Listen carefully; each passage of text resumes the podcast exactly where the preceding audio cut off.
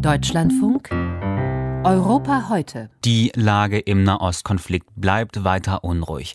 Die israelische Armee ist in der Nacht mit Artillerie und Luftangriffen gegen die radikal-islamische Hamas im Gazastreifen vorgegangen. Aus dem Palästinensergebiet wiederum wurden weitere Raketenangriffe verübt.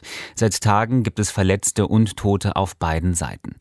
Diese Eskalation strahlt bis nach Europa aus, wie in Deutschland. In mehreren Städten fanden bereits Demonstrationen statt. Es kam zu anti-israelischen sowie antisemitischen Vorfällen Vorfällen und mehrere Bundesländer haben zusätzlichen Schutz für jüdische Einrichtungen angeordnet. Reaktionen auch aus der Türkei. Deren Beziehung zu Israel ist wegen der Palästina-Frage seit langem angespannt. Das zeigt sich einmal mehr durch Erdogans scharfer Rhetorik gegenüber Israel, aber auch an der Stimmung auf Demonstrationen im Land. Christian Buttgereit berichtet. Ein Autokorso auf dem Weg zum israelischen Konsulat in Istanbul. Trotz allgemeiner Ausgangssperre schreitet die Polizei nicht ein, denn es ist aus türkischer Sicht ja für eine gute Sache. Aus den Fenstern der Wagen werden palästinensische Flaggen geschwenkt.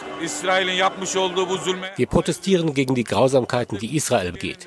Die Türkei sollte intervenieren. Ja, eines Nachts sollten wir intervenieren. Genug ist genug. Diese Grausamkeiten müssen ein Ende finden, sagt einer von mehreren hundert Demonstranten. Sein Nebenmann ergänzt, wir verurteilen das aufs Schärfste. Wir werden alles tun, was uns möglich ist. Wir müssen etwas tun. Nur was? Und wer und wie? Als sich der Konflikt zunächst auf Jerusalem beschränkte, war Staatspräsident Erdogan selbst, der in der Türkei die Stimmung gegen Israel anheizte. Salim Israel. Der Terrorstaat Israel greift in Jerusalem Muslime brutal und skrupellos an, die nicht mehr wollen, als ihren Glauben, ihre Häuser und ihre Heimat zu verteidigen. Im Nachrichtendienst Twitter erklärte Erdogan später, die Angriffe Israels verstießen gegen internationales Recht und fundamentale Menschenrechte. Er forderte den Weltsicherheitsrat auf, Israel sofort in die Schranken zu weisen. Israel jeder, der den israelischen Staat indirekt bei seinen Angriffen unterstützt, indem er schweigt oder keine eindeutige Haltung zeigt, macht sich zum Mittäter dieser Verbrechen. Damit sind auch die Mitglieder des Weltsicherheitsrats gemeint. Erdogan nahm das zum Anlass, seine Forderung nach einer Reform der Vereinten Nationen zu erneuern. Gleichzeitig versuchte er, im neu aufgeflammten Nahostkonflikt selbst Initiative zu ergreifen, telefonierte mit den Regierungschefs der islamischen Welt, zuletzt mit denen Afghanistans und Kirgistans und bat sie um Unterstützung. Buradan İslam ülkeleri başta olmak üzere ich fordere die ganze Welt, insbesondere die islamischen Länder auf, wirksame Maßnahmen gegen die Angriffe Israels auf die Al-Aqsa-Moschee, auf Jerusalem und die palästinensischen Häuser zu ergreifen. Doch wie? Zunächst ging es um eine klare Haltung, erklärte Präsidentensprecher Ibrahim Kalin im türkischen Staatsfernsehen TRT. Wenn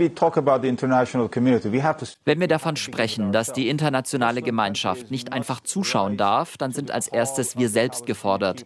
Muslimische Länder müssen den Hilferuf der Palästinenser Folge leisten und auf Israel einwirken, mit allen Möglichkeiten, die ihnen zur Verfügung stehen. Gerade die Länder, die gerade dabei sind, ihre Beziehungen zu Israel zu verbessern, sind gefordert. Größtmöglicher Druck auf Israel und volle Unterstützung für die Palästinenser. Wie diese Unterstützung aussehen könnte, wurde nach einem Gespräch mit Erdogans russischem Amtskollegen Putin deutlich. Darin hatte Erdogan eine internationale Schutztruppe für die Palästinenser ins Spiel gebracht. In diesem Rahmen verurteilte Erdogan noch erstmals die Gewalt in Nahost im Allgemeinen, während sonst aus Ankara keine Kritik an der Hamas zu hören ist. Dafür umso mehr markige Sprüche gegen Israel. Wir werden alle Anstrengungen unternehmen, um die Übeltäter so zu bestrafen, wie sie es verdienen. Viele Türken fühlen sich den Palästinensern verbunden. Das hatte in der Vergangenheit mehrfach zu Konflikten mit Israel geführt. Etwa als das Passagierschiff Mavi Marmara 2010 beladen mit Hilfsgütern die israelische Seeblockade des Gazastreifens durchbrechen wollte. Israelische Marinesoldaten enterten das Schiff und töteten neun türkischstämmige Aktivisten. Auch als im vergangenen Sommer die Hagia Sophia in Istanbul wieder zur Moschee wurde, schwenkten gläubige palästinensische Flaggen und riefen, unser nächstes Ziel ist Jerusalem. Präsident Erdogan dürfte die Eskalation in Nahost nicht ganz ungelegen kommen. Innenpolitisch steht er wegen der Corona-Krise, wirtschaftlichen Problemen und schwindendem Rückhalt in der Bevölkerung unter Druck. Der Konflikt gibt ihm die Gelegenheit, sich als starke Führungspersönlichkeit für die Anliegen der Muslime in Szene zu setzen.